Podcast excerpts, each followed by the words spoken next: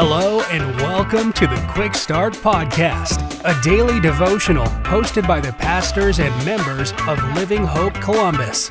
We're glad you're here.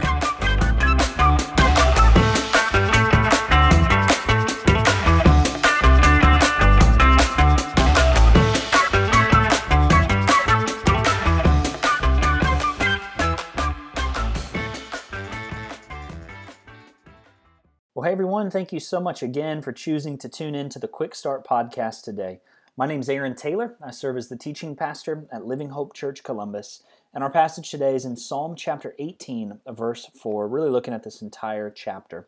But this verse in particular says this The ropes of death were wrapped around me, the torrents of destruction terrified me. Have you ever been locked out of your house before? Goodness, I hate to admit it, but I have more than once. See, last year this happened to me, and I tried to bust down the garage. Uh, I tried, uh, that's true, actually. I did try to bust down the garage. Uh, I tried to find an unlock window, and I even tried to use a credit card to pick a lock on the house. Well, ultimately, you guessed it, I had to call a locksmith and have them open the door. See, that's a terrible feeling, being locked out of some place. But you know what even a worse feeling is? Being locked in some place. And the imagery of Psalm 17 here is being trapped and locked in sin. The imagery that the psalmist gives us is being bound up, tied up, wrapped up, and then locked up with no hope. You see, I think maybe too often we forget how much sin uh, used to bind us up and the power that it possessed. And then the psalmist says in verse 6 that he cried out to the Lord in his distress. And we get this picture of God coming to rescue his kid that is just incredible.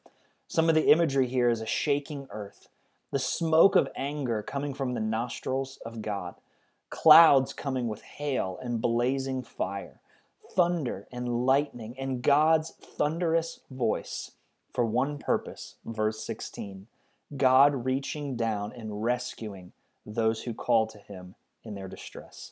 What's this a picture of for us? It's a picture of the gospel. It's a picture of the cross. It's a picture of the journey that Jesus took to rescue us from the ropes of sin that entangled us in order to free us back into a relationship with God. Friends, the reminder is this today that God hears the cries of those who need rescued from the entanglement of sin. And if you've never done that personally, cry out to God today. Thank you so much for tuning in. Have a great day.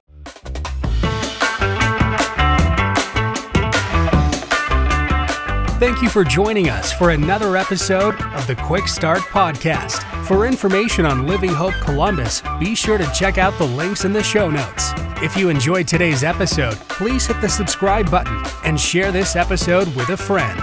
We look forward to you joining us next time.